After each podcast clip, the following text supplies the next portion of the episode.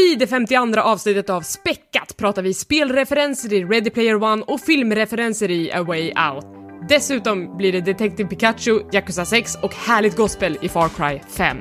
Det här är Späckat.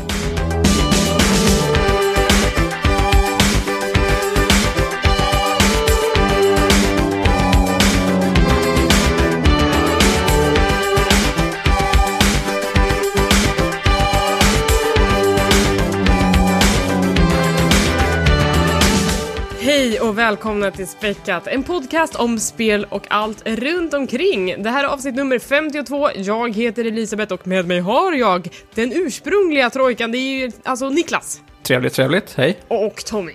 Hej, trevligt. Trojkan också. Ja, men det är ju jag som är den tredje personen, tänker jag då.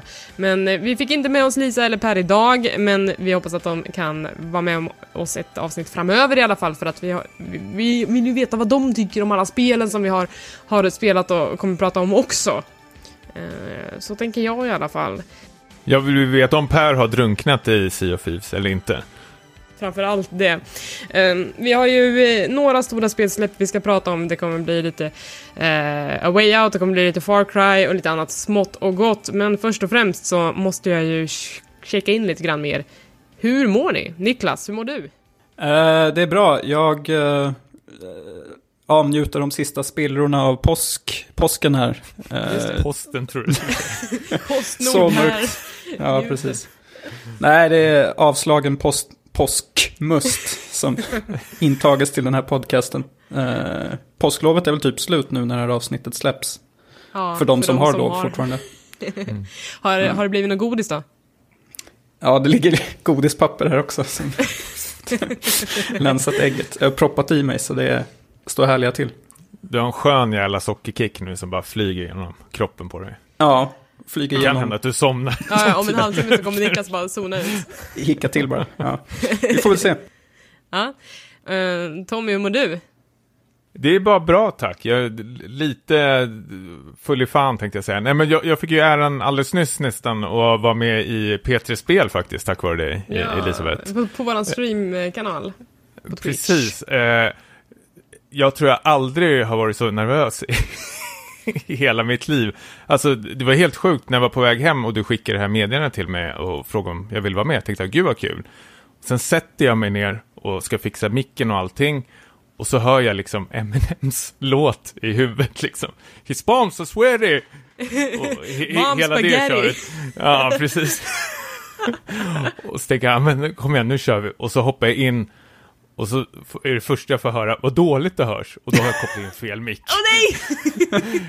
Jag, jag, tänkte, det här, det, här, det är här nu en, en stjärna föds, tänkte jag. Chatten kommer älska mig. Liksom. Vem är den där? Är det Tompa från Späckat? I, inte, inte ett ljud. Nej, ja, jag, är ledsen Dålig mick, dåligt självförtroende, dålig hy. Åh nej, men jag tyckte att du var kolugn när du kom in och framförallt så briljerade du ju i Vermintide 2 som vi spelade på streamen. Jag hade jättekul. Jag tror aldrig har svettat så mycket i hela mitt liv. Alltså, det, en, en riktigt stor eloge till er som håller på med det här med streaming. Jag hade aldrig klarat av det. Mm. Alltså, särskilt att man måste vara igång hela tiden, snacka. Alltså, det, det, det kan jag nästan fråga dig Elisabeth, eftersom du gör det här nästan dagligen. Alltså, det, det måste vara en otrolig jäkla utmaning att hålla igång chatten och vara intressant och känna att man levererar hela tiden, eller har jag fel? Absolut. Alltså jag har ju bara gjort det här i två månader och först och främst så kan jag säga att jag är också, jag är fortfarande svinnervös varje gång jag går på liksom. Det har inte lagt sig på något sätt. Eh, men också så kör jag inte varje dag, jag kör ju en gång i veckan så jag har inte heller riktigt fått den rutinen än. Ehm, men absolut att det är svårt att hålla igång chatten. Jag kan ju känna ibland att om jag tappar energin så, kan, så tappar streamen också energi och det kan hända typ så här två timmar in att jag bara oj gud nu har jag inte sagt någonting för att jag var så fokuserad på spelet och inte kan göra två saker samtidigt. Mm, och, och just att spela typ så här precisions eller skillbaserade spel och hålla låda eh, på samma gång är dessutom liksom en mycket större utmaning. Eh, jag tänker bara på, på liksom radiopratare som, som sitter själva och inte har någon att spela med, liksom, som, som gör det här dagarna i ända. De måste ju vara Jo, ordbajsare av rang. Ja, men jag tänker särskilt att ni har en kamera också rakt i ansiktet. Så liksom, det är ju ingen peta i näsan och eh, klia sig under armen och sånt där som jag dagligen brukar göra. Jag- Nej, så är det ju. Nu, kom, nu vad tänker de liksom när jag sitter där? Allt är Raffe kommer nu och ska streama. Men alltså jag är ju så här, jag typ struntar i det nu. Man bara, okej, men om jag snorar till lite, men gör ett klipp på det, jag bryr mig fan inte liksom, jag är människa. Ja, självklart. Mänskligt. Men jag, jag vet inte. Jag, ett, sto, Ja. ett stort bravur till alla era eh, streamers. Till er alla Ah, streamers. det, det, det ska jag hälsa dem. Det är ju det är ju roligt först och främst i alla fall. Att man Ja. får göra det man tycker är kul eh, framför folk. Sen så Mm. måste man ju prestera på ett helt annat sätt. Liksom. Är man inte rolig eller är man inte duktig på spelet, då får man ju bajs för det. Eh, för, för att jag tänkte liksom bara, okej, jag tänker att ni eh, teoretiskt sett bollar frågan tillbaka till mig och säger vad har jag haft för mig sen sist? Då hade jag tänkt svara, jag har blivit kallad hora tre gånger och eh, fångat en sur skit på soffan. Ehm, så Va? att, nej men just, just det här, att på streamen så blir jag ju kallad hora liksom varje gång. Det är väl det som är baksidan med det hela. Att, Är det eh, sånt som fastnar i liksom, moderatorn, rensar bort det eller syns Ja. det liksom? Det kan synas i några sekunder innan någon fångar det, men vi har ju ett, dels så har vi alltid folk från Peter Spel på plats som, som modererar, och sen har vi några härliga frivilliga moderatorer som är verkligen guld värda, de är svinbra på alla sätt och vis, men, men ibland så ser man ju de där grejerna innan de försvinner och man bara, åh, alltså, Första gången det var en riktigt eh, stökig chatt så gick jag därifrån och tyckte att det var ganska jobbigt. Eh, men typ idag, jag bara, åh, jag, jag bryr mig inte liksom. Vad, vad ska de... Alltså, Mm. Det är det- jättetråkigt. det blir ju, det blir ju liksom, okej, tjena hora. Man bara, ja, visst. Men de, de åker ju med ändan först ut ändå. Eh, Men, men jag tycker att det är så här, ett tag så tyckte jag att det var jobbigt eh, att fortsätta hålla i så här jämställdhetsdiskussionen inom spel, att jag har tagit den så många gånger att jag är trött på att ha den numera. Men nu blir det så oerhört tydligt och vilken skillnad det är när en tjej på, på streamar på vår kanal och när en kille gör det. För att moderatorerna har mycket mer jobb att göra och jag tycker att det är tråkigt och det är onödigt liksom. Eh, Ja, det är otrolig baksida vi har på det där med Twitch. Och det har vi tagit upp flera Ja. gånger eh, här. Men- Eh, men nu- men det tåls att ta upp återigen. Ja, och nu måste jag leva mitt i det också för att jag har varit ganska Ja. skonad ifrån de grejerna. Men nu är det så här, ja, en gång i veckan så kan jag räkna med att bli kallad liksom grejer på stream för att det ingår i, i uppgiften liksom. Eh, vilket är supertråkigt. Men Ja. eh, på min andra punkt så har jag ju plockat Du gör upp... ett underbart jobb, Elisabeth, i alla fall. Ni alla gör det. Ja, Så. Tack. Ja. Men på, på min andra punkt så har jag alltså börjat spela Pokémon Go igen. Inga jubelrop Nu, här nu inte! börjar Niklas skriva otrevliga saker i vår chatt kanske. Åh gud, nej men eh, så därför, precis innan vi, vi började spela in så fångade jag en Pokémon som heter Surskit. Den heter Surskit egentligen, men, men man läser ju det på svenska så den, den heter ju Surskit. Eh, den är Är, är asful. det här någon ny pok- Pokémon? Ja, men det är typ tredje generationens Pokémon. Den ser ut som en skräddare, du vet en sån där som hoppar på vattenytan. Eh, är asful och så heter den Surskit. Det är ganska roligt. En sån har jag Hur fångat känns idag. det? Har Po- Pokémon Go ändrat sig mycket sen vi pratade om det för eh, typ ett och ett halvt år sedan? Ja, de har ju släppt en ny uppdatering precis nu förra veckan som introducerade ett Quest-system.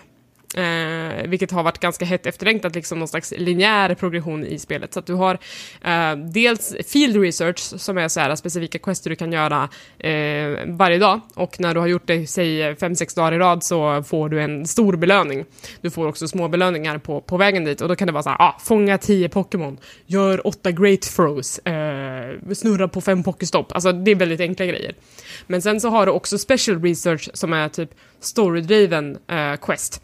Och i Mm. den allra första special researchen som man fick nu efter den här uppdateringen så har du typ åtta stora uppdrag.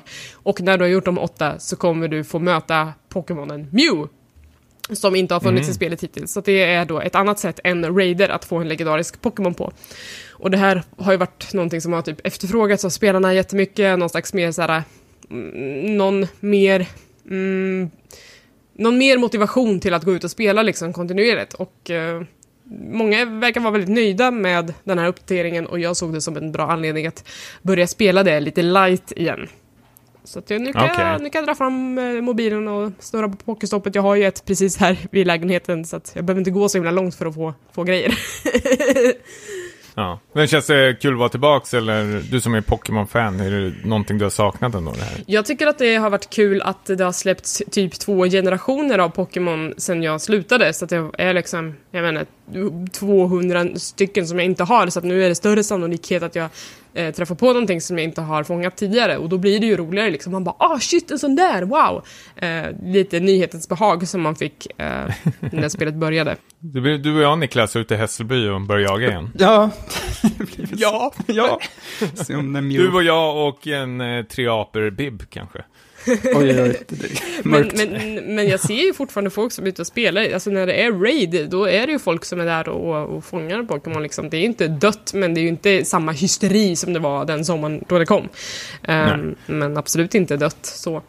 Sen får vi se hur länge min, mitt korta inhopp håller i sig, hur länge jag orkar ja, Ja. hålla upp till det. Men eh, lite mysigt att komma tillbaks till nu när det börjar bli fint väder, inte så mycket is på gatorna och så vidare. Mm. Typ Härligt, kul. Hörni, vi har varit på bio allihopa va? Stämmer det? Eh, inte jag. jag. Du har inte varit det? Okej. Jag satt hemma och, satt hemma och tjurade med eh, eh, Ready Player One-boken. Åh, det är så. Som jag fick av dig, Elisabeth, faktiskt. Ja, men just det, det är du som har tagit den. Ja. Du sa, den här ska du läsa. Det här är en femplussare. Det här är ett litterärt storverk. ja, just det, jag ljög för dig. Du ville bli Eh. av med skiten bara. Ja, det var exakt så det var faktiskt. Nej men vi har alltså varit och sett den här eh, Ready Player One, eh, vad ska man säga?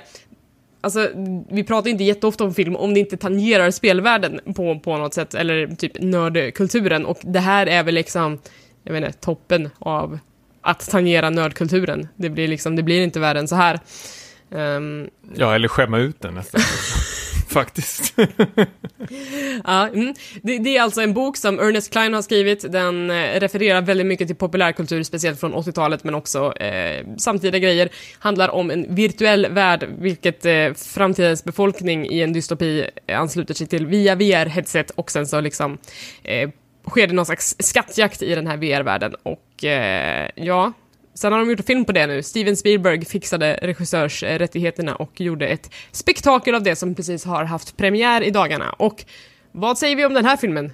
Ja, ja eh, första frågan är, eller du Elisabeth har ju läst boken och sett filmen. Skiljer det, jag har inte läst boken, är det jättestor skillnad? Men jag har hört lite folk säga att det skiljer sig rätt så markant till och med. Absolut, det är jättemånga ändringar. Alltså den här skattjakten som, som pågår i boken är mycket, mycket mer utdragen och i, i vissa fall eh, lite mer klurig och lite mer det känns som att det står mycket mer på spel i boken.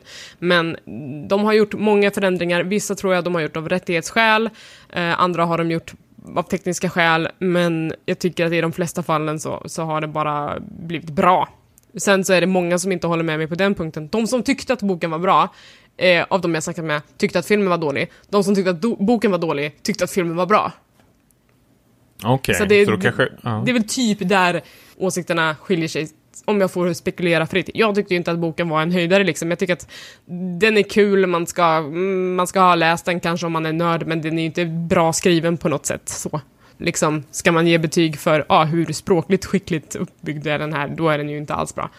Eh, Största frågan, eller frågetecknet för mig är ju varför har Spielberg regisserat den här? Alltså det, det känns ju som alla de här eh, tv-spelsreferenserna som går i den här filmen, det, det måste ju, vad vet jag egentligen, men det känns ju i alla fall att han inte är den här personen som sitter och spelar Halo på dagarna. nej. Eh, säger jag samtidigt som vi vet att, eh, vad är det, John Carpenter sitter och spelar Xbox hemma och tittar på basket. Det kan man fråga sig. Och han har ju gjort, jag antar väl att det är många av hans egna figurer som dyker upp i eh, filmen också. Eh, Jag tror inte att det är det. Jag tror att han gjorde en Nej. grej av att han inte skulle ha för mycket av sina egna grejer. Det var väl typ Järnjätten som var en stor... Han var väl med och producerade den om jag inte har helt fel. Men, Alltså det, det, det som, alltså inom film och sånt där, det som dyker upp mest och det de pratar till nästan som man tröttnar på dem, det är John eh, Hughes eh, och hans filmer som dyker upp väldigt mycket. Breakfast Eh. Club och hela den. Ja, eh, allt från Fira med Ferris, och vad heter den här John Cusack-filmen när han står med en jävla stereo? Eh, eh, Ja, jag vet inte. ovanför huvudet. Han spelar Peter Gabriel, det är det enda jag vet. Ja, Jag vet ja men precis. Och det, det är väldigt mycket, ja men och, och det är samma musik också från eh, John Hughes-filmerna. Eh, väldigt, väldigt, väldigt mycket. Och eh, eh, jag, jag vet, jag, jag har så otroligt mycket men samtidigt så otroligt lite att säga om den här filmen. Den gav mig inte så jättemycket. Alltså det som händer under den här filmen är jag, jag vet inte vad jag ska fokusera på riktigt. Jag vet inte om jag ska fokusera på storyn och liksom eh, bara omfamna den här filmen som någon slags rolig matinéfilm eller om jag ska liksom spärra upp ögonen för liksom hålla på och leta efter alla de här eh, vad säger man, små cameos som dyker in från alla hörn och, och kanter. Det är liksom allt från det, Tracer från eh, Overwatch. Overwatch Mm. till eh, Minecraft har ju en ganska stor grej ja, där. Minecraft Ma- har det, ju skitit in pengar i det här. det var en ganska stor som. scen som cirklade runt The Shining. Just det. det. Är det med i boken? Eller? Nej, det var en annan film, det var en annan film i boken. Det är väl Blade Runner i boken? Var det? Ja. Ah! Och uh, War Games. War Games minns jag att den var, hade en jättestor del. Ehm, nej men ju- just de där titlarna som var ganska så här, uh, centrala i boken har de bytt ut mot andra titlar. Ehm, Mm. Så, ja men jag vet inte, liksom, först, du har ju den här storyn som, som om eh, den här, vad heter han, Parsival heter han i spelet som, som letar efter de här påskäggen och i boken så är han en ganska, liksom, ganska mycket nobody, han bor på en skolplanet för att han har inga pengar, han har, ju- alltså pengarna i spelet och utanför spelet är ganska same same liksom. Är du rik i spelet så är du också rik utanför, är du fattig utanför så är du också fattig i spelet, du kan inte ta dig någonstans, du är fast på en planet, du har inte råd med skepp för att ta dig till en annan planet. Eh, och sen hur han då via den här skatten skattjakten och att han råkar hitta liksom den första ledtråden, att han ja, klättrar upp liksom i, i status i den här världen. Hela den grejen är bortsuddad i filmen. Alltså, han är ju bara liksom någon snubbe som mm, råkar göra vissa grejer, sen gör alla andra jobbet runt honom och sen så gör, håller han ett tal på slutet och sen så är det klart liksom. Jag vet inte. Det, alltså, Hmm. I boken känns det som att författaren försökte berätta någonting om ett klassamhälle och hur det var korrupt och fel på många sätt. Men istället så blir eh, filmen någon slags bara, ah, den individuella människan och the power of friendship mot en evil megacorporation. Um, den blir väldigt fördummad eh, på det sättet och eh, samtidigt så här, det, jag tyckte att det var en rolig åktur, det kändes som liksom en modern, min sambo drog parallellen den här, en modern The Goonies. Um, men... Han, drog en referens han också. Ja, ja. Jag vet inte, jag, jag hade kul när jag såg den och jag tycker att just eftersom boken var så tafflig på många sätt, speciellt i hur arrogant och hur tråkig den här huvudkaraktären var, så eh, kändes det som att de hade skalat bort mycket av det som gjorde honom dryg i, i filmen och eh, liksom låtit honom ta ett steg tillbaka för hans eh, kompisar istället. Och det tyckte jag var ett Mm. smart drag att göra. Ja, eh, jag, jag var inte lika imponerad på de här huvudkaraktärerna, de här barnen som springer runt. Jag vet inte, det, det är något konstigt sån här kärleksförhållande, Mm. eh, eller kärleksrelation som de försöker liksom eh, trassla in i den här storyn som går väldigt snabbt helt plötsligt. Alltså jag har aldrig sett folk bli kära så, ja, så snabbt i en film, någonsin. De går från noll kemi till hon är så här totalt ointresserad och sen bara wait, oj, de är ihop nu, oj, okej. Ja, det är jättekul. Så den enda jag tycker liksom gör, eller försöker rädda filmen är ju den här, eh, vad heter han, Sorrento, eh, antagonisten, skurken. Ja, precis. Han som är chef över det stora företaget. Precis, Ben Mendelsohn. Han är väl den enda, för mig i alla fall, intressanta karaktären. Jag gillar, jag gillar skurkar och jag tycker han eh, fungerar rätt så bra. Alltså det, det är ju supertydligt att det är bara var en sån här kapitalistskurk. Men jag tycker själva liksom skådespeleriet och, eh, från honom är väldigt bra om man jämför med de andra runt omkring honom. Som, eh, jag vet inte, haltar fram nästan känns det som. Och jag, jag såg ganska mycket fram emot att typ få, så här, få sitta och leta referenser, men, men liksom, problemet var att så många av dem, det gick så fort. Det var så många, de var så små, de var ofta så här, bara silhuetter eller skuggor, så man hann typ inte se någonting. Det, de kunde inte dröja sig kvar vid någon karaktär väldigt ofta, utan det var så här, Tracer såg man tre gånger kanske. Eh, Järnjätten hade ju en stor grej också, men, men ja. Det som är Spielbergs idé att man ska tvingas köpa biljett flera gånger om för att plocka alla de här referenserna. Dra in ännu mer cash. Nej, men jag tror jag hade förväntat mig kanske lite mer, det behöver inte kanske vara obskyra referenser, men kanske någonting man får läsa mellan eh, raderna istället. Alltså, nu är jag jättecynisk här med allt jag ser och det är ju självklart att det är bara en massa med liksom, tv-spelsföretag som har liksom tryckt in massor med pengar för att få sina liksom, karaktärer att synas i bild eh, så mycket och så länge som möjligt. Liksom. Mm. Det, det, det blir ju nästan att Steven Spielberg själv är ju den här skurken i den här filmen. Ja, men faktiskt. Det, det, Känns det, det som. finns en metagrej där. Ja, eh, jag, jag, jag kanske inte ska, skulle ha förväntat det, men jag tycker ändå, jag hade väl förhoppningar i alla fall att det skulle vara lite eh, smartare faktiskt, den här Mm, filmen. mm. För Faktiskt. jag är inte dugg sugen på att se om den efteråt. Och det var ju nästan i stort sett bara referenser till västländska eh, liksom populärkultur. Ja, för här, här är ju grejen, här är grejen. Jag har varit inne i det här eh, Steam-spelet VR Chat, som folk med VR-headset, eller vem som helst kan gå in i det spelet och så har man en avatar. Det är i princip där fast fult liksom. Eh, och, då, och man bara, det är bara anime-waifus i ett sånt spel. Var var alla anime-waifus i den här filmen? Det fanns inga. Var är alla så här Uganda Knuckles? liksom, var är alla memes? Det fanns inga memes i hela filmen. Vad är grejen? Nej, Det kändes Jag inte tror- och- internet överhuvudtaget.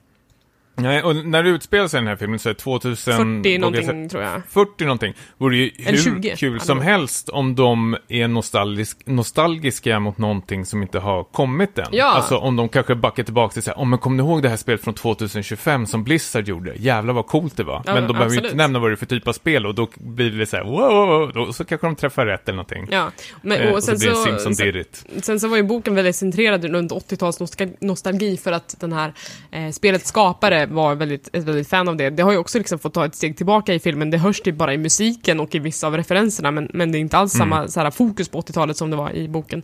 Eh, det var ju allt för dem, liksom. alla, alla som levde i den där framtiden hade stornördat in sig på 80-talet just bara för att man var ute efter den här eh, skattjakten. Att man drömde om att man skulle vara den som vann eh, tävlingen och var den som fick ärva hela förmögenheten liksom.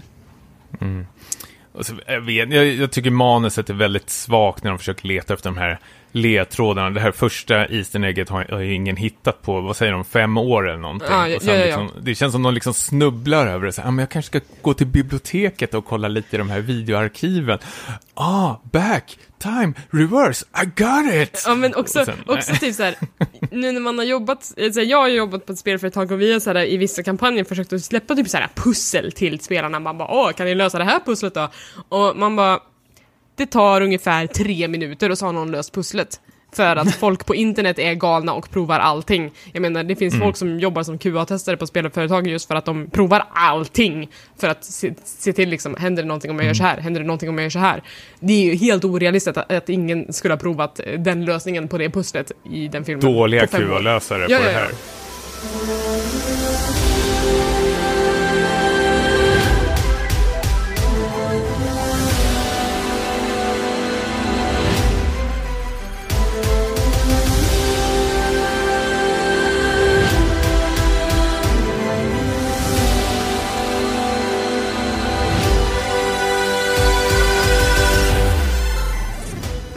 Vad, vad har hänt mer sen sist då? Vi har haft första april när eh, spelskaparna ska försöka eh, skoja till det. har de lyckats i år tycker ni? Har ni sett något eh, skämt som ni har dröjt er kvar vid? Som ni uppskattar lite extra? Eller har det bara, varit pajigt? Nej, alltså jag tycker ju väldigt mycket om eh, första april, men till min förvåning så var ju eh, twi- mitt Twitter i alla fall exploderade under första april av folk som eh, tyckte inte alls eh, första april, eh, helt plötsligt skulle man inte skämta om. Och det, det kan jag förstå vilken nivå man lägger skämtet, men jag tänker om vi ska hålla oss till spel eh, så tycker jag att det är väldigt kul för det bevisar också eh, hur kreativa vissa spelskapare kan vara. Mm, alltså, tänker utanför lådan och gör något roligt av det. Och någonting som jag fastnade för, som jag skrattar väldigt mycket åt, var ju självklart Final Fantasy 14 eh, Go, online-spelet, fast de gjort en sån här Go-variant. Har ni sett den här trailern Nej, på det har jag inte. Nej. Åh herregud, det är typ det roligaste som finns. Alltså det, det ska ju funka att du ska ta med dig Final Fantasy 14 ut i naturen och farma. Så folk sätter ju på de här telefonerna på sådana här selfie sticks och står och slår telefonen mot stenar så telefonen går sönder. Och så är det någon gubbe som ska fiska så han sätter på telefonen på så här fiskespö och kastar ner den i vattnet. Det var väldigt, väldigt kul. Det är jätteroligt. Faktiskt. Det låter Ja. jättekul. Då blir det rätt så självklart att det här är ju bara eh, ploj. Mm. Men det fanns väl någon så här för jättelänge sedan som jag gick på. Jag vet inte om det var Level eller om det var Nintendo som gick ut på det. Jag, jag var väldigt ung när jag läste den. Det var ju typ att Nintendo 64 skulle komma med någon slags här doftgrej till. Som du skulle kunna känna lukten av så här bananskal i Mario Kart. Någonting. Man skulle sätta i filter i någon grej. Jag kände så här, wow. Svalde med hullhår. Ja, ja, herregud. Jag har en sån. Men I want to believe liksom. Ja, verkligen. Nej, men jag, jag, jag, vet, jag uppskattar faktiskt eh, de här första aprilskämten. Hur är det med er? Har ni hittat någon rolig? Jag tycker att det är väldigt roligt med första april. Jag, jag köper ju ingenting, men jag tycker att det är roligt att se vad de hittar på. Till exempel så var det typ såhär någon som, jag vet inte vem det var som gjorde det här aprilskämtet, men det var typ att Eevee skulle bli nästa spelbara karaktär i Tecken 7. Alltså Pokémonen Ja, just det. Eevee som är typ en liten, menar, en liten räv. väldigt harmlös på många sätt. Men, men sen var det också Ehm, flera utvecklare, bland annat då eh, Capcom tror jag, som, som då la ut trailers för datingspel, att man skulle kunna göra typ Megaman Date My Robot Master, att de hade gjort med alla Megaman-karaktärer i en datingsimulator. Och jag tror att samma sak gjorde eh, någon variant på, på Dungeons and Dragons, att det också skulle vara en datinggrej. Och man bara, det här är inte ett skämt. Jag vill att det ska finnas fler datingsimulatorer i spelvärlden. Det, är, alltså, det finns en målgrupp, vi kommer lägga pengar på det. Gör fler datingsimulatorer. Ja, det kan ju vara farligt det där när man helt plötsligt märker att det finns en efterfrågan. och spelskaparna blir så här, oj. Oops. Ja. Jag såg någon annan liknande nu när eh, Battle Royale har blivit ehm, eh, populärt. Då har ju Path of Exile Royale kommit, Ja. har de gjort någon trailer för, som var väldigt rolig. Eh, som säkert folk skulle spela om det fanns faktiskt, tror jag. Hur är det med dig Niklas? Eh, jag vet inte, jag var på min vakt där första april, men det, det här att det skulle komma en ny stor uppdatering till No Man's Sky, det var väl ett aprilskämt, eller? Ja men precis, vi har fått en ny uppdatering, eh, eller upp, vi vet inte vad det ska komma, men Hello Games har gått ut med att eh, No Man's Sky kommer komma med en stor fet uppdatering som de har döpt till Next eh, faktiskt. Och det enda man vet hittills är ju att det kommer släppas till Xbox nu. Eh, Ja, just så det har det. ju bara funnits till PC och Playstation, men att de liksom nu ska ta No Man's Sky till en helt ny nivå, eh, kanske. Jag vet, jag vet inte vad, vad de har lovat och de har inte gått ut med någonting, utan det är liksom upcoming. Men det jag undrar här är liksom, är... Det är såklart det finns liksom spelare som fortsätter spela med det, men är det lite för sent? Alltså även fast de kommer med en, jag vet inte, en co-op-grej. Det finns ju co-op nu, men kanske lite mer, eh, vad säger man, eh, mer online-fokuserat, att man verkligen kan se alla spelare som är i den här galaxen. Eh, hade det varit någonting, eller är, är det ett eh, nedlagt projekt? Alltså de har ju redan kommit med stora uppdateringar, till exempel, och vad heter den uppdateringen? De, de hade en jättestor uppdatering i alla fall. Som gjorde... här basbyggen? Både basbyggande och questande. De har ju utökat questsystemet Mm. något så oerhört så att det finns ett mycket mer matigt single player-läge i den, liksom storyläge. Eh, Och det tror jag absolut har hjälpt deras spelarbas, men jag vet inte om det är de som har blivit liksom de som har blivit avtända på spelet i början har... eh, De är ju för brända för att komma tillbaka till det, för jag vet att du tyckte att det var för lite för sent förra gången de uppdaterade också. Um, Men jag tror att de gör så gott de kan med att försöka behålla och tillfredsställa den basen de faktiskt har.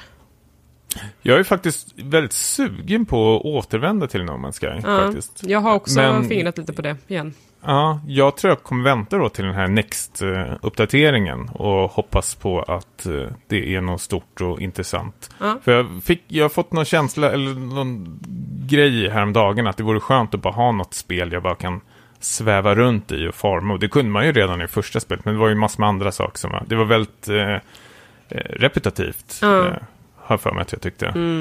Mitt sånt spel är ju Stardew Valley. Om jag bara behöver Mm. något att gå runt och göra, då går jag och farmar lite på min, min gård. Ja, för Stardew Valley har ju en otrolig charm som inte No Man's Sky ens Absolut. närheten utav. Absolut. Faktiskt. Eh, no Man's Sky saknar ju väldigt mycket av det. Har Niklas, hur känner du? Har du spelat något mer No Man's Sky sen, sen start? Nej. Nej, det har Nej. jag inte gjort. Och jag känner Nej. inget sug att eh, börja igen. hos mig får man bara en chans och den har de ju... Är det så? det är, jag tycker det är kul att, eh, att det verkar som att de har blivit förlåtna av eh, de flesta nu i alla fall. Eh, för den första lanseringen. Men samtidigt så, om nu Hello Games utlovar så här stordåd, så minns man ju hur det lät förra gången. Och vad vi fick. Jag får någon känsla, jag vet att det inte stämmer, men att det är en, jag, jag, ser bara framför mig att det är nästan som en flock med bi av sånt här hat som har flyttat sig från No Man's Sky Till Sea of till. Dest- ja, till Destiny 2 och sen, där, sen från Destiny 2 till Sea of Thieves. När Sea of Thieves ja. kom ut, då har liksom forumet blivit så här tystare och trevligare helt plötsligt. Men det var ju också för att No Man's Sky-community, de som faktiskt gillade No Man's Sky, de flyttade ju till eh, systerforumet No Man's High, som egentligen var till för folk som typ rökte på och spelade No Man's Sky samtidigt, men sen blev bara ett, ett forum för folk som faktiskt tyckte om No Man's Sky. Så de typ, de migrerade tills det lugnade ner sig i det, den officiella subredditen. det var ju underbart. Visst inte. ja. All lycka till No Man's Sky-fansen. Vi, vi tror, vi hoppas och ber för er. Thoughts and prayers. Så får vi se, vi kanske, vi kanske får återvända och testa lite. Vad skulle du säga Niklas? Nej, inte, inte mer än att, jag, att det är skönt att hatet har flyttat på sig från... Det skulle vara fruktansvärt om folk fortfarande hatar på, På Sean Murray. Ja, han har sonat sina brott nu.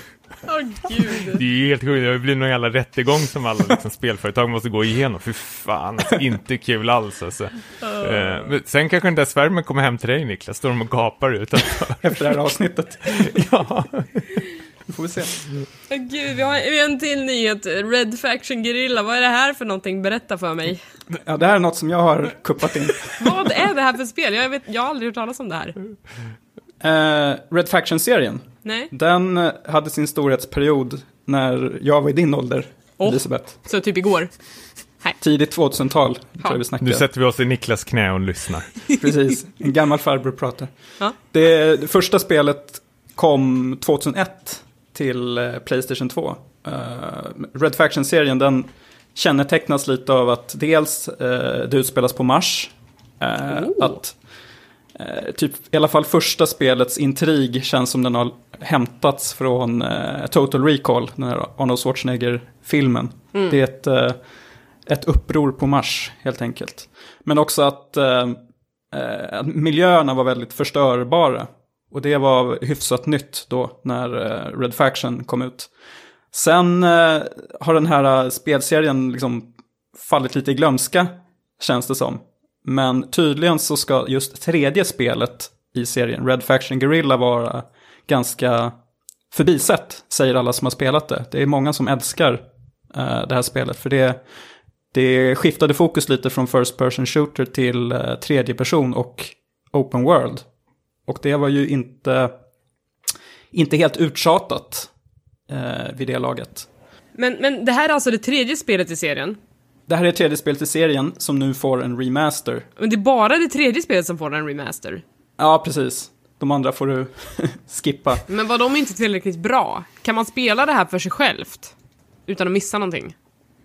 Det, Ja. det tror jag att man kan. Det här, det här ska tydligen utspela sig 50 år eh, efter det första spelet. Så det är hyfsat fristående. Alltså, tilläggas är ju att första, särskilt första spelet gjorde ju väl eh, stort ifrån sig för att det var väl känt för att man kunde skjuta sönder väggar och eh, pelare. Det hade väl liksom någon slags Frostbite-liknande eh, motor, har för mig. Att miljön kunde i stort sett skjuta sönder. Vilket var väldigt tufft på Playstation 2-tiden. Det var nyskapande då. Som Wow. du inte hade en nyckel till en dörr kunde du bara skjuta ett hål i väggen och gå igenom där istället. Så det var ju ganska eh, ja, Unikt. unikt.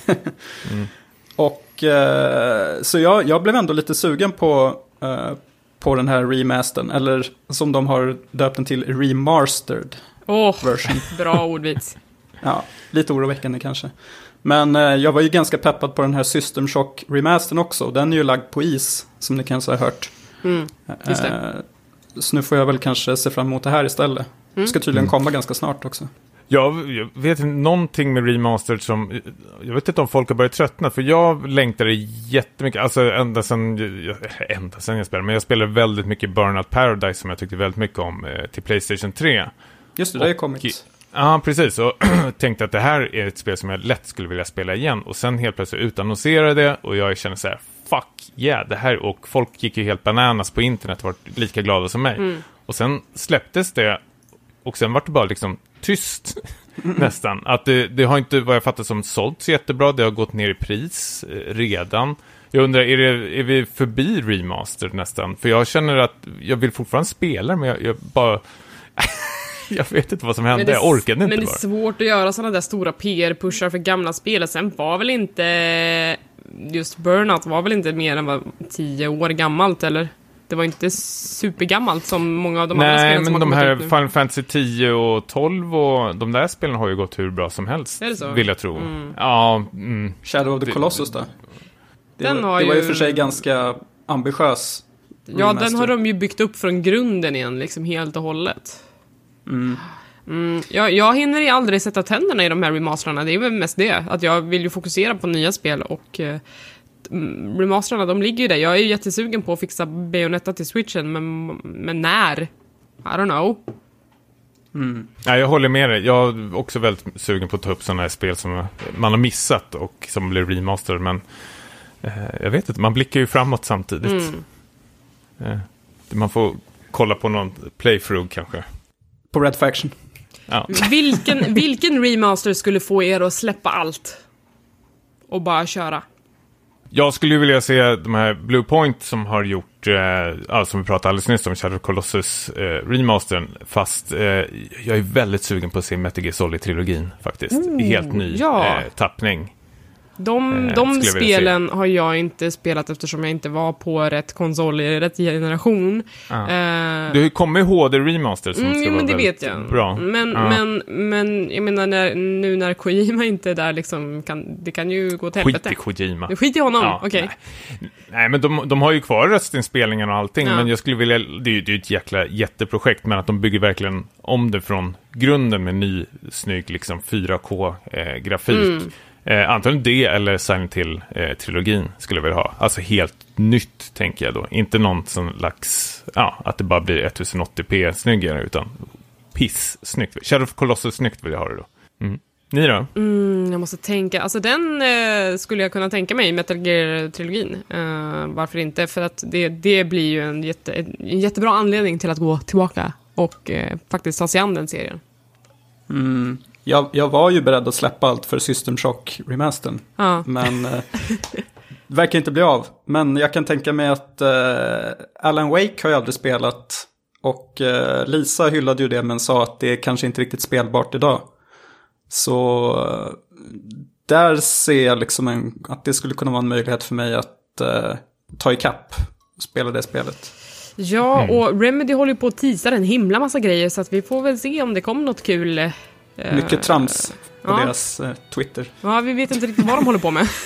inte så mycket substans. Nej. Någonting händer, men vi vet inte vad det är. Spännande. Ska vi gå vidare och snacka om spelen vi har spelat? Vad säger ni? Ja. Ja!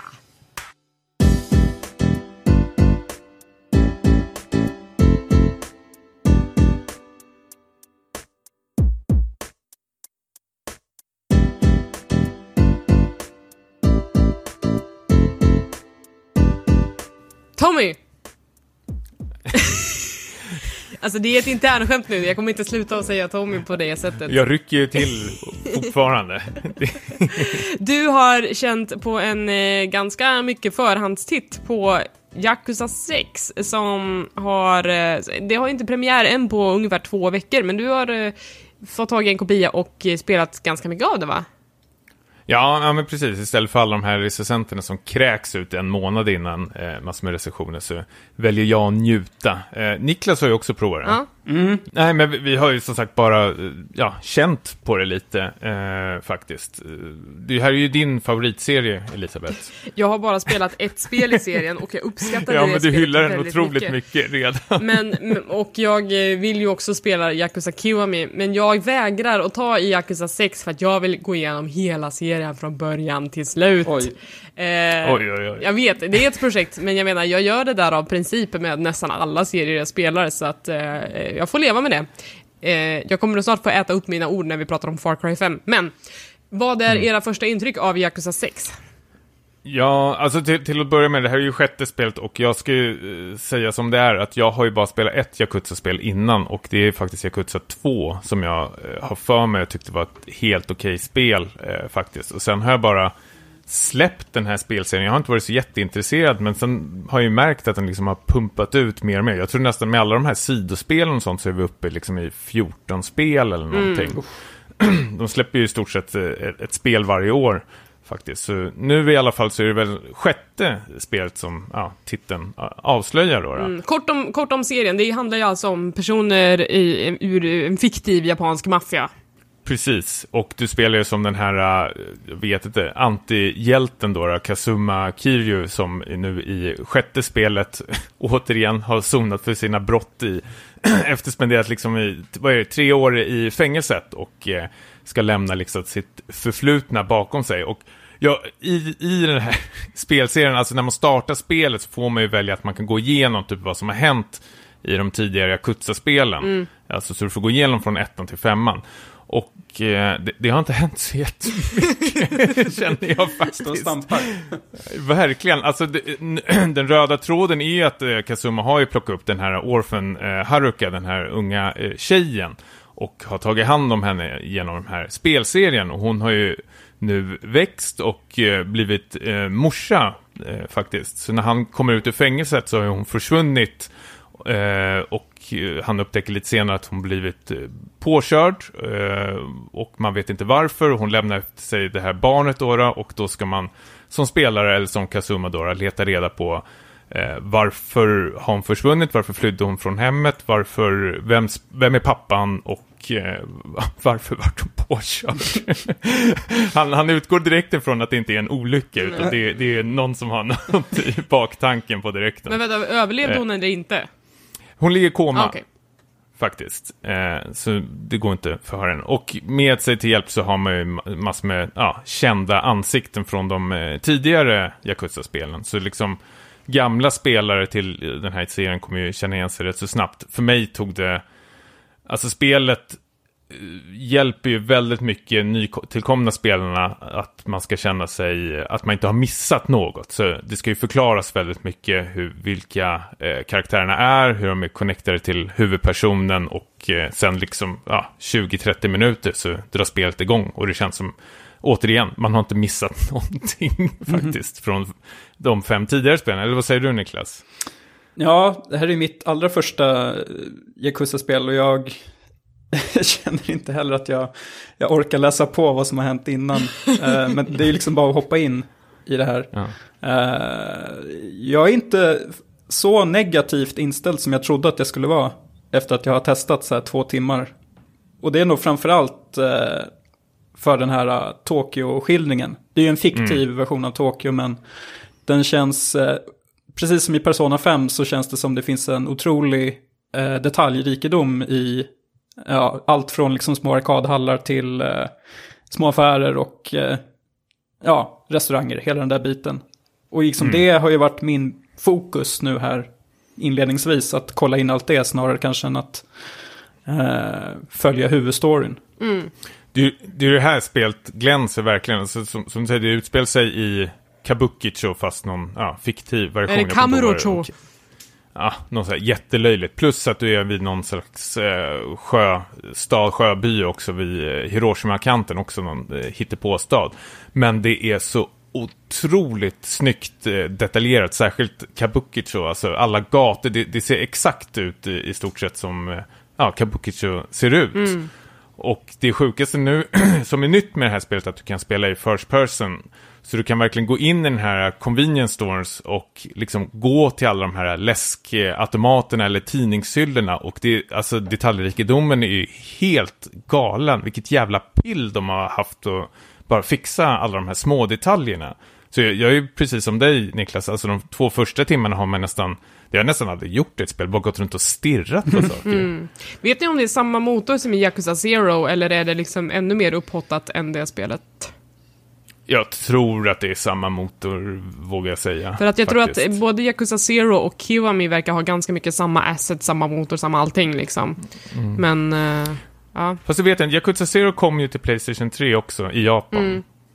Eh, så det kan vara kanske en äldre motor. ja, och sen så Eh, ligger jag, vi ju... jag vågar inte svara på vi det ligger ju faktiskt. lite efter med det här släppet också. Det kom väl till Japan. Det har väl redan släppts i Japan för ett bra tag sedan. Ja, för ett år sedan. Ja, men precis. Att 2006, ja längre, 2016 släpptes det. Vi, oj, ja, men vi, vi ligger ju lite efter liksom. Men, eh, Mm. men ändå. Alltså jag tycker ändå att redan Yakuza Zero var väldigt så här, detaljrikt och väldigt kul att gå runt i, så jag känner igen det ni beskriver. Eh, det är Mm. verkligen helt fantastiskt hur levande den staden känns. Det känns verkligen som en, ett nöjeskvarter som, som lever. Mm. Och det, alltså humorn finns ju verkligen, alltså samtidigt som du går runt som den här hjälten och så ska du vara någon slags barnvakt till det här barnet så går du runt med barnet i, i famnen hela tiden på gatorna. Och helt plötsligt kan ju typ ett gäng komma och ska mucka glädje igen. Och då ger man över barnet till en vanlig civil person så här, Hold my baby! och sen börjar man puckla på dem och sen bara Thank you! Och så får man tillbaks barnet. Jag pratar japanska kan jag ju säga också. Men, ja. Eh, så det, det är ju väldigt, väldigt eh, kul. Eh, sen finns det ju, Snusket är ju kvar också, det är väl också serien eh, väldigt, väldigt eh, känd för den här eh, lite gubbhumorn. Och då finns det ju, man blir ju påtvingad till också den här videochat. Han, eh, huvudpersonen är ju helt nästan apatisk, det är nästan som man aldrig har sett en dator, så man får hjälp av någon slags sån här, ja, datakille, helt vanlig människa. Typ så, ah, men, och så skriver du så här, och då chattar man med riktiga så här softporn-tjejer. Alltså det är ju videofilmat, det är inte animerat. Nej. Oj, ja. Och så ska du liksom, eh, ja, vad, du ska göra, det blir liksom någon slags guitar hero, du ska trycka in trekantring och allting för att skriva de här meddelandena. Så du ska liksom ragga upp dem Kom i den här videochatten. Ja, precis. Och så skriver man till exempel mot slutet eh, show, show me some skin eller någonting sånt där. Och då får man, om man har lyckats väldigt bra, då börjar de liksom så här kroma runt och stöna runt och blir liksom en, en riktig softporn eh, föreställning. Men det var får. samma sak i Zero också när jag spelade. Att här, det var ju, Mm. Istället var det ju telefonragg man höll på med då. Det var ganska roligt för att han typ så här, fantiserade om hur de här tjejerna såg ut. Och sen så ibland när man eh, tog sig långt i en sån questline så kunde man låsa upp en video som också var så här riktig videofilmad. Eh, Mm. Eller så kunde han också träffa de här tjejerna i spelet som en quest och sen så visade det sig att oh, de var inte alls så snygg som han tänkte att de skulle vara. Uh.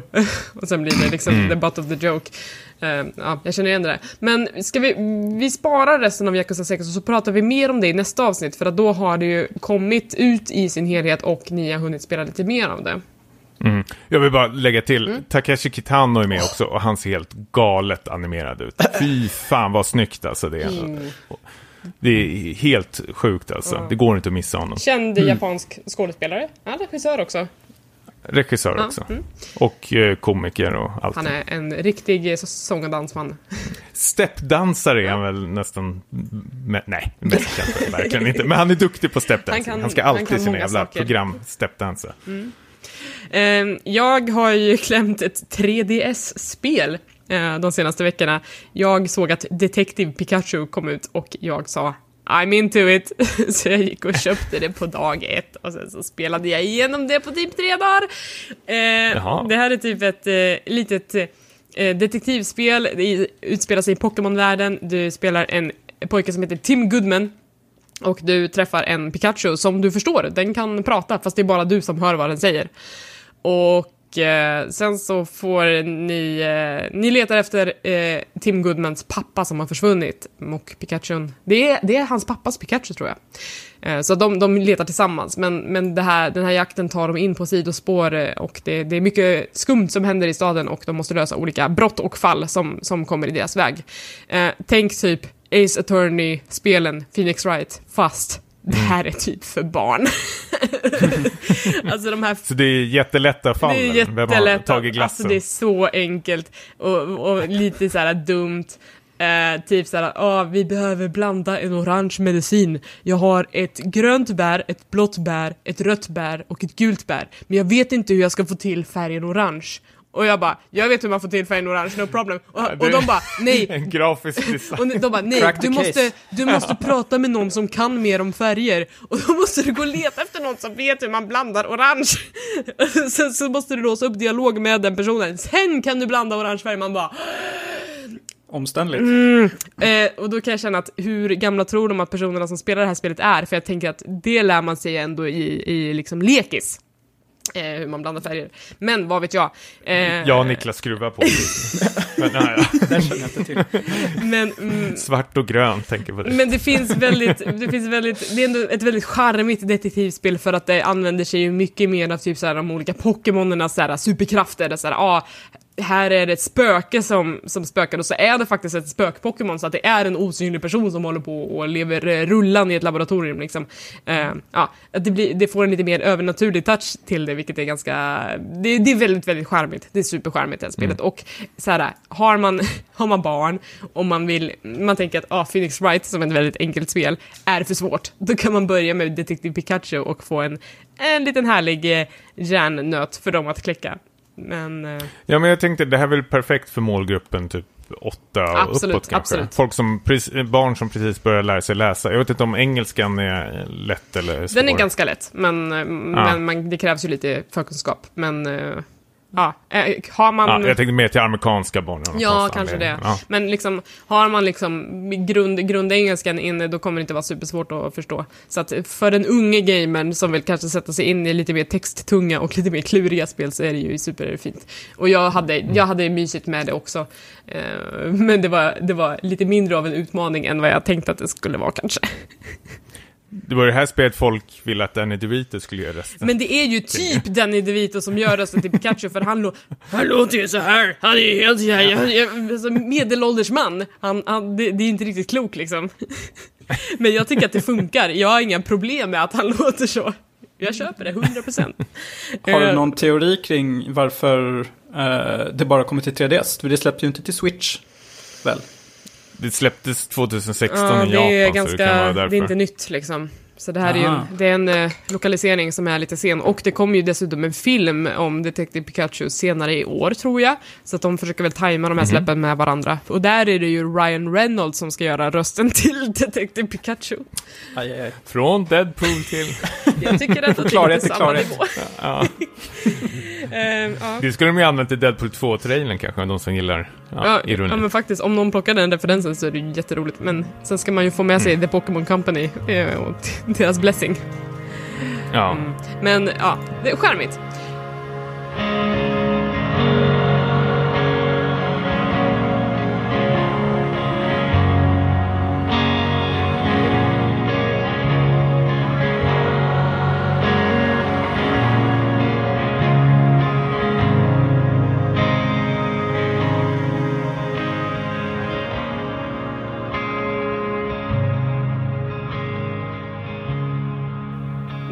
Vidare till något som är lite mer äh, vuxet, seriöst. I don't know.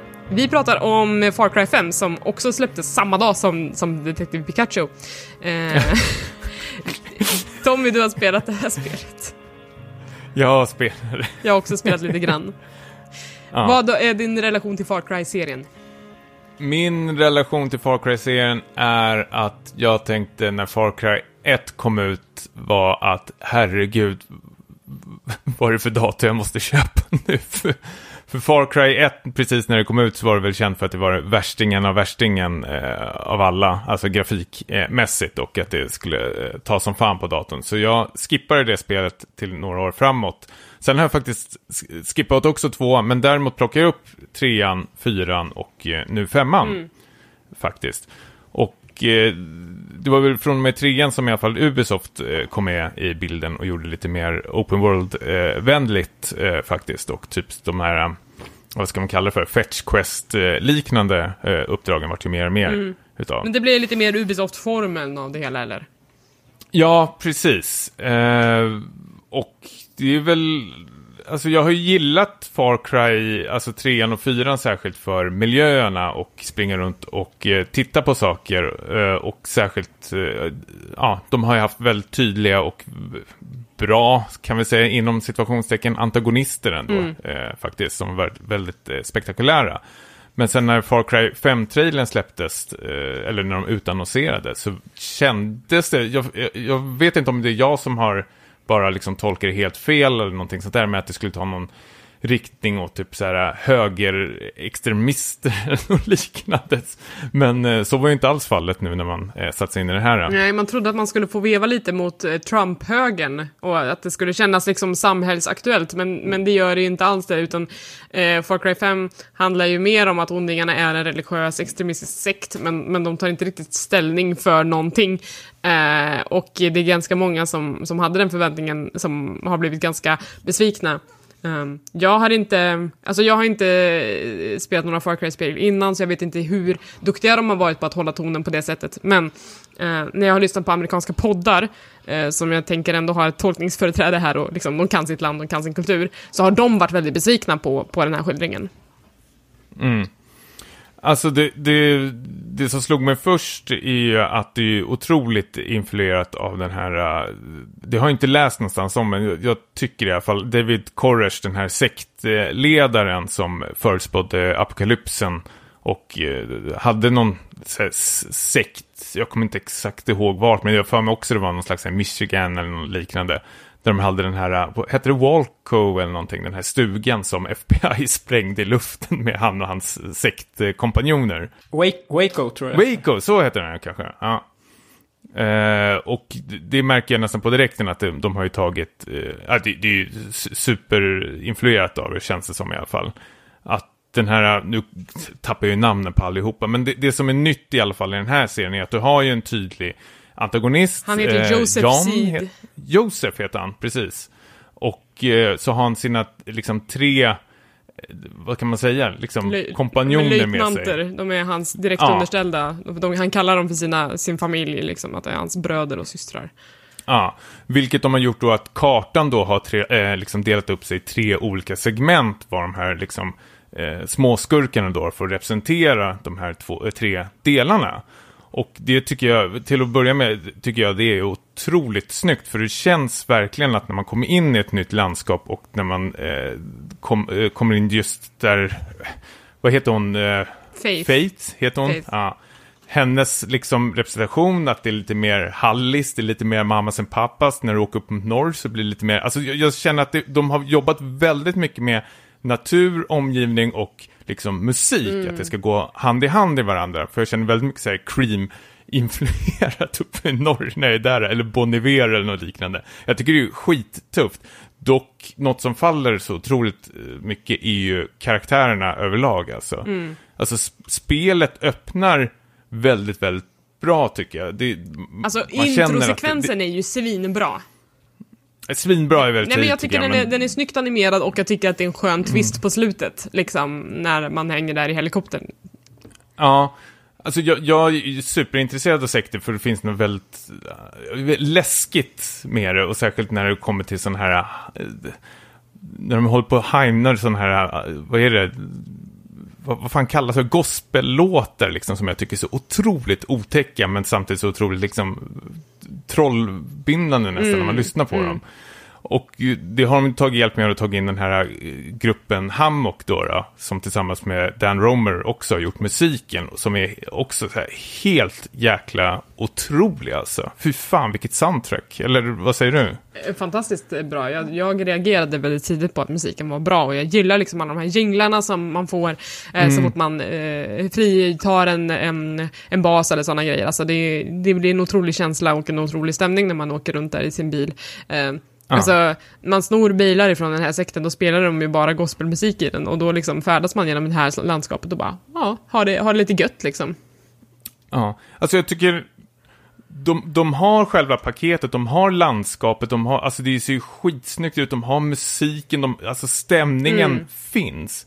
Men karaktärerna är så otroligt jävla trista. Alltså det, det, det som händer i de här små sekvenserna när man börjar prata med de här skurkarna, jag har ingen respekt för dem, jag är inte rädd för dem eller någonting, utan de bara snackar snackar massor med tjafs hela tiden. Mm. Alltså de upprepar sig hela tiden och säger att man har syndat. Alltså de har sån jävla mycket issues som jag inte orkar bry mig Nej, och det, är om, också, sen- det känns som att eh, samtliga av de här eh, tre löjtnanterna som, jag har inte träffat alla, jag har ju knappt eh, haft ihjäl de första än. Men, men det känns Mm. som att de har en, de har börjat att bygga på bra och roliga tropes. Vi har liksom den här självhjälpsgurun och den här eh, flumknarkaren och sen den här preppen där uppe i norr. Eh, men sen så gör de inte så himla mycket mer med dem, utan de bara, ha ser ni att det är den här karaktären, bra, då kan vi fortsätta, liksom. Mm. Ja, alltså jag tycker det är så synd för jag tycker att de har ju verkligen återigen sålt in en idé och berättat liksom till exempel för kompositörerna att det här vill vi fånga. Och jag tycker liksom alla som har gjort det grafiska och musiken och ljudet, allt runt omkring har gjort ett jävla kanonjobb. Men fan, manuset håller inte alls för fem öre. Alltså vi... Jag spelar ju med en kompis, vi kommer ju på varandra att vi sitter och tittar på YouTube och Twitter och sånt där när de håller på och snackar, för det är, så här, det är sånt jävla Men det är också samma sak alltså. med, med alla sidequests och alla personer man möter runt omkring som inte är en del av sekten. Det är också så här, man bara, ja, ah, jag har sett den här karaktären förut, jag har sett det här questet förut, det känns inte nytt, det känns inte fräscht, det känns inte, alltså det känns bara som att man har rehashat gamla idéer och bara satt det i en ny miljö. Ehm, så för det, på det sättet blir det tyvärr ganska ointressant, liksom. Ehm, man har en yta men man har inget djup. Ehm, Ja, du, alltså det var en gång de var väldigt duktiga, jag tog ett side mission där de byggde upp stämningen, där det var en tjej som berättade att så här, det finns en jävla galning där ute som vi måste ha ihjäl, han bränner upp folk levande och allting, och hon berättar så här jättetragiska historier som jag känner så här, okej shit, jag är med på det här nu. Och så smyger vi till det här campet och så ser jag honom jättelångt därifrån. Hon bara oh, “He's over there” och så får vi en markering. Grejen är att man kan ju ta med sig sådana här sidokaraktärer som kan hjälpa en. Och då har jag med mig en kille som heter Husk, som är, jag tror han heter Husk eller något liknande, som har med sig en rocket launcher. Så han börjar skrika på direkten It's coming right for us! Och sen spränger han hela campet i luften och så står det så här Mission complete. Oh, jag, okej. Jag fick inte ens se hur den här uh, Cook, som han hette, den här uh, superantagonisten såg ut. Jag var inte ens i närheten. tråkigt. jag tänkte smyga in. Bara sprängde upp skiten i luften. Men, men, eh, Men det är samtidigt, samtidigt det jag gillar också med spelet för att det, det är lite, alltså när du kör vanlig sandbox-äventyr, alltså när du bara åker runt i världen och hittar på bus, vad man nu ska kalla det för, så är det otroligt kul faktiskt. Alltså det känns nästan, senaste tiden, eh, timmarna som jag har spelat med min vän har vi bara hittat på egna uppdrag. Vi använder den här wingsuiten och tävlar hur, lång- hur långt man kan flyga längst och allting. Klättra upp för bergen och, alltså utforskande tycker jag är helt underbart i det spelet. Det är tyvärr de här uppdragen och, ja, ja, nu upprepar jag mig bara, men återigen karaktärerna som jag inte alls tycker om, tyvärr. Eh, jag spelar det här i co-op med kompisar, jag spelar det här inte alls själv. Eh, så nu har jag spelat det lite på, på stream med mina kollegor och sen så har jag spelat det med min sambo och jag tycker att det funkar väldigt bra i co-op, även om storyn och så vidare inte är eh, superintressant alla gånger så känns det ändå som att man tillhandahåller en bra plattform att, att titta på, som du säger, bus med, med sina kompisar. Men samtidigt, det kan ju också vilket spel som helst göra, det är ju det Sea of Thieves gör just nu också. Eh, blir, Ja. blir Far Cry unikt i, i det att det har en bra co-op? Jag vet inte. Ehm, men, eh, men, men jag har kul ändå, liksom. det, det, är ett, det är ett helt okej lir att, att slösa bort några timmar i. Så jag tänker, för det som har gjort att jag har hållit mig lite borta är att jag tycker det ser lite väl likt ut uh, Ubisoft-spelet som kom för ett år sedan, Ghost Recon Wildlands. Just det. Där du också kunde vara fyra stycken, alltså dubbelt så Mm. många. Och ha lite roligt i co-op och spränga saker. Och jag tycker det ser väldigt likt ut. Alltså det är vissa uppdrag det här när du flyger med och ska skjuta konvojer från helikopter. Det känns lite som att det här gjorde jag för inte så himla länge sedan. Eh, sam, samtidigt så blir jag ju peppad när jag hör om musiken. Så det, det finns vissa överraskningar här ändå. Jag, jag säger liksom, det är ju nästan, det låter jättekonstigt men det är ju värt att köpa enbart för musiken och bara traska runt. Ja, jag vet, man, man kan inte säga så, men jag, jag tycker nästan, det är otroligt eh, stämningsfullt. Men jag, jag vill bara slänga in på co-op, för jag fattar inte vad de har riktigt gjort där. För du har ju en host och så har du din kompis som hoppar in i ditt game. Grejen är att det är bara hosten som gör progression. Ja. Så när din kompis sen hoppar tillbaka till sitt game så har inte någonting hänt där i kampanjen. Man behåller ju såklart vapnen och pengarna Och och, perks. perksen.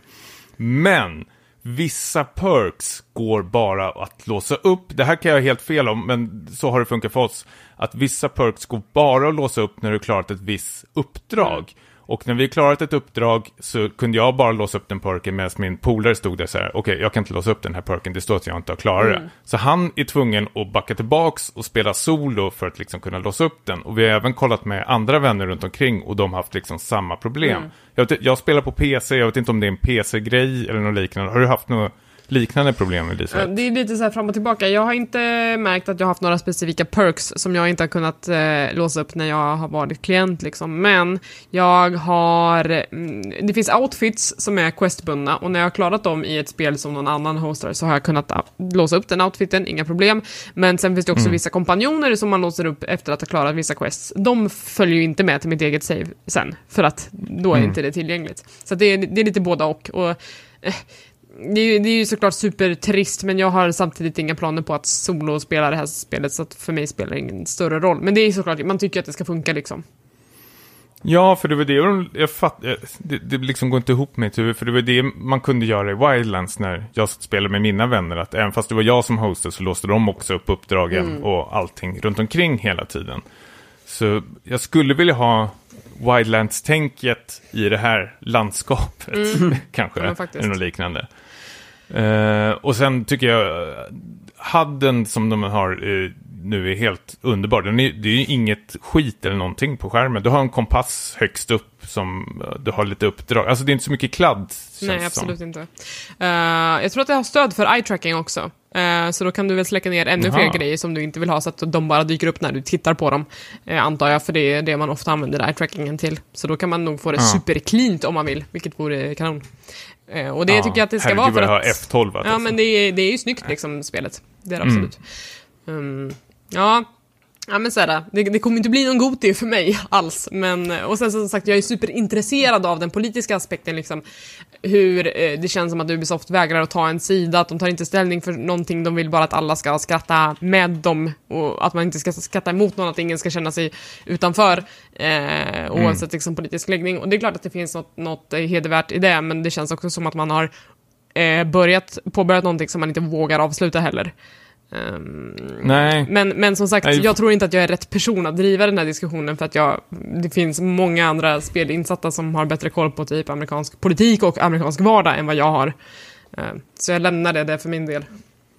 Ja, men man kunde väl vågat eh, ta upp lite mer eh, viktiga ämnen. Alltså just nu känns det väl som att typ, det är väl Monty Python möter Charles Manson. Mm. Ja men faktiskt. Faktiskt. Ja. Det, det, det blir väldigt skevt ibland. Mm. Tyvärr. Men eh, köp det för soundtrack. Ja, och eh, hur ska vi göra det här då? Vill ni, vill ni ha en väg ut ur Far Cry-träsket så kan ni också spela A Way Out, eller? Eh, nej, den gick inte bra. Apropå spel som inte går hela vägen. Mm, nej, jag försökte, men det gick inte bra. Vi ska prata Ja. om A Way Out också. Det blir det sista vi pratar om för idag. Det är eh, Josef eh, Fares tillsammans med studion Hazelight som eh, utges av EA Publishing. Eller vad de nu kallas för. EA Originals kallar de sig. Eh, Otroligt hypat från Josef personligen. Eh, Tråkigt annars om han gick upp och var så här. Så, Nej, nej, shit. det, här är inget särskilt. eh, Nej men han sa ju på The Game Awards It's impossible that you don't like this game. Och då, då, då sätter man ju ribban högt. Eh, Men är alltså ett co-op lir, man måste vara två personer och man måste spela det i split screen som handlar om två män som ska fly ett fängelse tillsammans. Tommy och Niklas, ni har kört det här co-op, jag har kört det här med Mikael. Eh, vad, vad tänker ni om A Way Out? Ja, till att börja med så kan man ju konstatera att eftersom det kommer från Josef Fares som är filmregissör ursprungligen så är det väldigt filmiskt. Och det är, ja, det är många filmreferenser där, apropå Ready Player One då och lite sånt. Eh, men vi, vi tog det här i en sittning faktiskt. Jag vet inte riktigt hur lång tid det tog, men eh, fem, sex timmar kanske. Ja. Det låter Vi rimligt. tänkte att det, det är ju som att, som att spela en film, så det, då, då tar vi allt eh, i ett hugg. Du trodde det var två timmar. Ja, jag titta på klockan. Eh, nej, men vi, eh, det, man, det man får göra då i början är att man väljer en av de här två karaktärerna eh, som man kan känna att man identifieras med. Och sen så, om, de, om man ska jämföra med en film så, den här treaktstrukturen då, så är ju fängelset är ju egentligen bara första akten. Och sen så, mycket av det roliga tyckte jag med A Way Out är att, liksom att det hela tiden, det fanns en framåtrörelse vidare till nya miljöer hela tiden. Och att det var ganska bra upp, uppdelat med sådana här actionsekvenser med, eh, ja, sådana delar där spelet fick andas lite och du fick eh, utforska miljöer tillsammans. Jag tänker till exempel på, ja, man kommer till en bondgård ganska tidigt i spelet som jag tyckte var ett så här trevligt avbrott från, från hela första biten. Ja, Mm. ja men faktiskt. Eh, och sen så, alltså jag, jag köpte ju det här uh, split screen eh, delen helt och hållet. Jag kände som en, en tillbakagång till en skönare tid utan näthat och online. När man satt där i soffan och spelade eh, Goof Troop eller något annat sånt här eh, Super Nintendo co-op-spel. Att du, att du nämnde det sämsta kort. Det var det som kom upp. eh, Nej, det är bra. Det är okej. Det, det är helt okej. Men, eh, så jag tyckte det var väldigt roligt också att vi körde just coach, coach, couch co-op. för Ja. det, var, en- det var en del av själva upplevelsen för mig. Mm.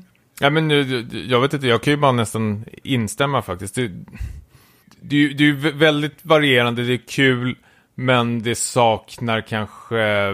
Jag vet ma- Manuset känns väl inte så jättestarkt kanske, eller har jag fel? Nej, det är jättedåligt på sina ställen. Alltså det är otroligt svagt i både början och slutet tycker jag.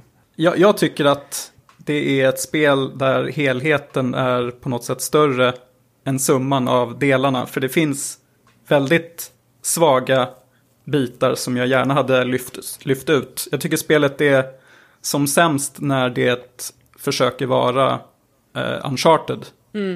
Och det finns delar där den här split screen biten egentligen inte har någon poäng. Alltså det, det, då, då känner jag mig lite som att tiden har stått stilla sedan eh, Resident Evil 5. Som ni kanske har spelat som eh, också var co-op med split screen. Men eh, så det är inte alltid som jag tycker att man nyttjar eh, det här formatet helt fullt ut. För det finns bra bitar också när man verkligen måste vara synkad. Det finns en, en eh, när man paddlar. Oh, en forsränningen, fantastiskt. Forsränningen, underbar. Eh, och det är just sådana grejer som jag tycker det gör att ger spelet en sån här injektion. De här olika minispelen och att det är varierat. Och att i synnerhet de här där du måste vara väldigt synkad. Och när det Mm. också kan gå åt helvete. som den Ja, men det blir någon slags Mario Party utav det hela ja men faktiskt. precis, verkligen. Eh, Och nå- något så enkelt som en så här armbrytning, så här track and field, där du ska hamra på knappar, blir ju något som är roligare än vad det borde vara egentligen. Ja, vi satt ju fem minuter med anbrytning. Det var ingen som ville ge sig. Ingen ville ge sig. Det var mycket på spel. Och sen kom vi på efter det. För det finns ju flera sådana här, precis som du sa, minispel. Alltifrån Dart till något gammalt arkadspel. Och då kom vi på efter anbrytning att okej, nu blir det turneringar. Den som vinner mest minispel eh, är bäst. Det var ju du Niklas som tog hem vinsten. Ja, det var väl så, tror jag. Ja, det ja. hade jag inte Du slog tro. mig i det där jävla arkadspelet i slutet, så jag för mig.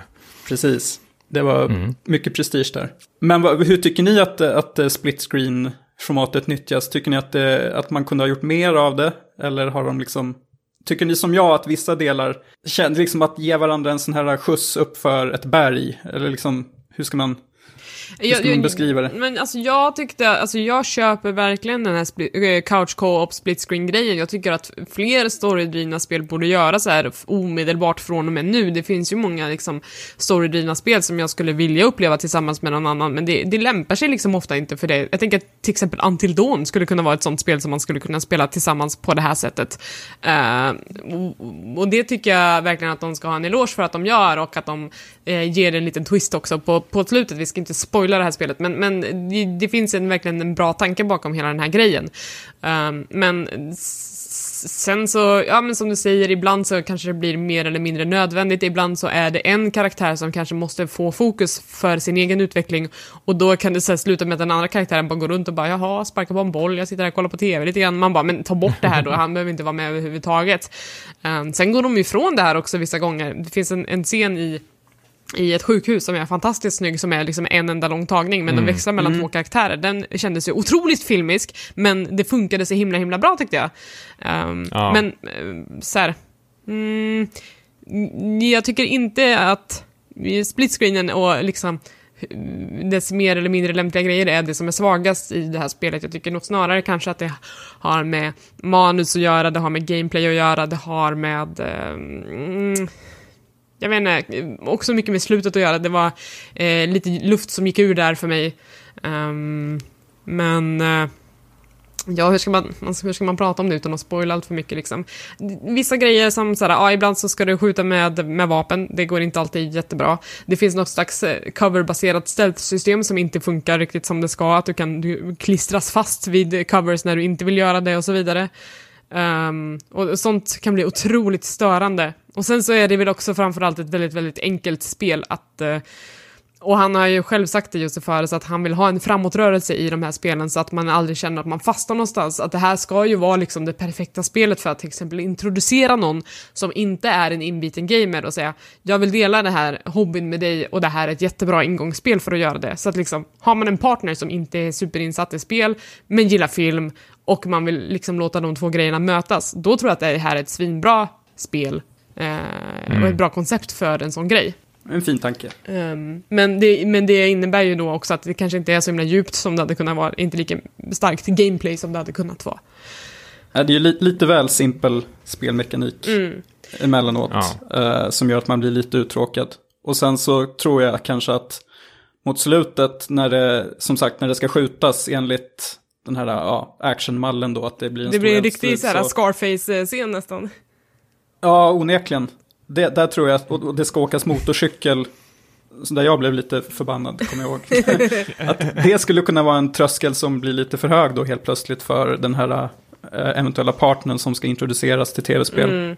Och, uh. och, och, när man tänker på det så blir ju de här akterna liksom lite olika grejer. Att du har liksom uh, första akten som är lite mer klurig, pusslig, att man ska lösa olika problem. Sen har du den andra akten som är lite mer så här, ah, här är det mycket quick time events och uh, utforska grejer. Och sen är det tredje akten som är mycket action, skjuta, åka. Um, alltså, det, det känns som att det är tre helt olika spel i de olika delarna också. Mm. Så att det, det kan ju på ett sätt kännas spretigt, men på ett sätt så kan det också vara, ah, det här är alla grejer som ett spel kan vara. Ja, men A Way Out är ju någon slags spelvärldens, eller tv-spelens Ready Play One känns det ja, Alltså det är så mycket influenser att han ska ju trycka in allting från, jag vet inte, allt från Oldboy till, ja som sagt, uh, Uncharted liksom. Mm. Eh, och, och, vissa ställen så lyckas, eller han, han de, eh, och vissa andra så, ja, inte lika, tyvärr. Nej. Eh, faktiskt. Det, det, är ett helt okej okay spel. Jag hade faktiskt jättekul eh, när, när jag spelade, mm. men det, är, det finns en hel del liksom, dött kött ja. som man känner som skulle kunna eh, tas bort faktiskt. Man, eh, och storyn är, ja, två vi, vi skrattade mycket åt spelet, men det kanske inte var meningen att vi skulle skratta alla de gångerna. Nej, samma här tror jag. Om man säger så. Eh... Nej, men så, precis, så fort det kommer sånt här sentimentalt fjäsk, alltså fy fan vad kladdigt det kan bli. Alltså. det, ja. det är ju jättesvårt tror jag att göra på spel. Fast, faktiskt. fast det här det... gjorde han ju i Brothers också. Det, jag tyckte att han hanterade det uselt i Brothers, när han så här, ska tvinga på spelaren känslor. Här, här gör han exakt samma grej i A Way Out. Ja, det är någonting som han, alltså, jag vet inte, det finns eh, spel som får mig att gråta, men det här är ju inte ett av dem. Ja, jag tycker det är så svårt när de börjar prata och ska agera. Alltså det blir så onaturligt. Jag, jag kan få otroligt mycket känslor för typ de här gamla Super Nintendo-spelen eh, som är storydrivna. Mm. Eh, Final Fantasy 6 till exempel, när Cells eh, ska begå självmord. Det, det är ju en sån otroligt vacker och komprimerad scen. Men här känner jag något som är kanske minst lika tungt som kommer upp i de här det här spelet. Det, det rinner av mig på ja, direkten. Absolut. Men jag tror det har med liksom levererandet av repliker och ordval mm. och allting sånt där. Det är som du säger, att man, det är nästan någon som säger åt dig att du ska tycka så här nu, för vi skjuter den här vinkeln Mm. och den här personen grinar. Alltid de grinande ansikten framför kameralinsen. Absolut. Um, alltså, Mm. också så här, många frågor jag har, så här, hur tror Josef Fares att, okej, okej Slight, Eh, hur tror de att toaletter fungerar?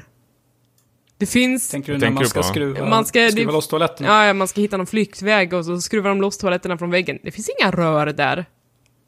Nej, men har de rör i alla toaletter då, som inte ska spola bort droger och sånt? Nej då? men var, var ska bajset ta vägen? Mullato, Men mulletoa, var de får ju rensa ut det där själv. Är det, är det mulletoa? Tror du det? Du är den första som erbjudit, erbjudit en förklaring för det här. Ja, men jag tänker väl mer att, du, att varför du inte har spillrör i vissa fängelser det är väl för att du inte ska liksom kunna spola ner shanks eller droger Mm. eller någonting sånt där. Så fort de kommer på inspektion då är det bara att spola ner skiten i. Så är det borta. Ehm, Eh, då har de ju säkert, då löser de det väl med, ja, som sagt, mulltoa mm, bra. Då, Okej, fråga nummer två. Hur tror han Ja. att hissar Nu, funkar? nu, bajsfrågorna kan jag svara på. Men Hur tror han att hissar annat- fungerar? För att det finns en sekvens där han, eh, de ska trycka bort en hiss eh, och få den att lämna eh, våningen. Då trycker de på Mm. knapparna utanför hissen, det vill säga den som kallar hissen till eh, våningen man är på. Man bara, nej, man går in i hissen och trycker på ett annat våningsplan och sen går man ut. Så funkar hissar. But no, här är det tvärtom. Det finns ju sådana här frakt... Eh, Nej, det här är alltså vanliga här kommersiella vanliga passagerarhissar. ja, fast det finns de som är handikappade som kanske inte kan trycka som Åh, de ska frakta ner. Och då hjälps de åt. Och så, om du är sjukhuset du tänker på. Mm. Mm. Åh, du har hade förklaringar på allting! research. Det här är skitbra Tommy, jag är glad att jag tog med de här frågorna till dig. Vänta, Ja. var det var en grej till som vi undrade över. Vad fan var det? Det kommer jag inte Ja. ihåg nu, men skitsamma. Men du har säkert ett svar på det också. Jag är imponerad. Ja. jag också. Åh gud, ja, det, kän, det känns det bra i alla fall. Jag tänker ju mer att jag skulle, jag skulle ha velat, eh, jag skulle ha velat att A Way Out också dröjde sig kvar lite mer i fängelset. Eh, Jag tänker ju, Ja. alltså det blev så himla, jag vet inte, jäktat den här flyktvägen. Ja, mitt, mitt idealspel i fängelset hade varit typ ett Persona, fast i fängelset. Tänk då att man går, att man går liksom dag till dag. Alltså vissa dagar då går Ja. man liksom och ö, jobbar på sina skills, man går till jobbet, tjänar lite pengar, köper lite grejer i fängelsebutiken, bla bla bla. Och sen så vissa dagar då är det såhär, okej nu är det raid-dags, nu ska vi eh, liksom fortsätta jobba på flyktväg och liksom ta oss lite längre i den. Och sen så går man tillbaka Ah. till vardagslunken och sen så bara, ah, nu har vi fått det vi behöver för att ta oss vidare i flyktvägen. Jag tror att det skulle... Ja, men då hade ju spelet stannat upp eh, mer. Nej, men det faktiskt. hade varit Hade precis som i Persona. Ja. Jag, jag hade velat... Persona är 90 timmar. Men casual-spelarna kanske hade tröttnat, tänker jag. Ja, men det kan ju vara 30 timmar. Typ. 30 timmar. Jag vet I inte. fängelset. Nej, men tänk Sätter perso- spelarna i Nej, men fängelset. perso- Persona fast i fängelset. Jag tror att det skulle funka svinbra. Jag skulle spela det. Kan någon göra det här spelet så köper jag det. Du kanske får någon slags Directors Cut på det eller någonting. Ja. bygg, bygg Prison Break-versionen. Bygg ett helt nytt spel. Director's Cut. Ja, jag, jag håller med dig att man skulle kunna... Jag, jag älskar ju sådana här fängelsefilmer när de ska fly från fängelset. Eh, och, och jag tyckte de gjorde ett, ett helt okej jobb här. Men jag skulle vilja ha mer av det här samarbetet. Det var väldigt kul när man skulle klättra upp för någon ventil liknande. Man skulle liksom synka med knapptryckningar. gud. Nik- Niklas är ju så otroligt värdelös på det. Vi ramlar ner. det var ju mycket skratt. Här, här, här har vi en kille som inte kommer bli trummis. Ett, två, tryck, ett, två. Vi hade inte Nej, heller skojar bara. jättemycket duktigt. Alltså vi hade inte mycket skills där. nej. Men det var kul. Det var jättekul. Ska vi avrunda för idag hörni? Yes, Mm. ma'am. Om du som lyssnar har frågor och funderingar eller bara vill berätta för oss vilket ap- aprilskämt gillade du bäst från i år eller vilken remaster skulle du släppa allting för? Hör av er till oss på eh, mail speckatpodcast@gmail.com eller på Twitter @speckat eh, Instagram @speckatpodd eller till oss personligen. Var finns du Tommy? Jag finns på Twitter på Tommy Jansson och Instagram Stimpas. Och Niklas? Niklas Lundqvist, Twitter, OneLess Niklas, Instagram. Jag heter HangryEli på Twitter och at HangrySpice på Instagram. Och om du gillar Späckat, glöm inte att recensera oss eller lägga en liten stjärna i din podcast-app för det hjälper oss att nå ut till fler lyssnare. Och vi blir såklart jätte, jätteglada och tacksamma. Um, utöver det, vad säger vi? Ja, vi går ut med lite gospel. Lite gospel, puss och kram. Eh, Gud välsigne er och eh, ha det fint. Hej då!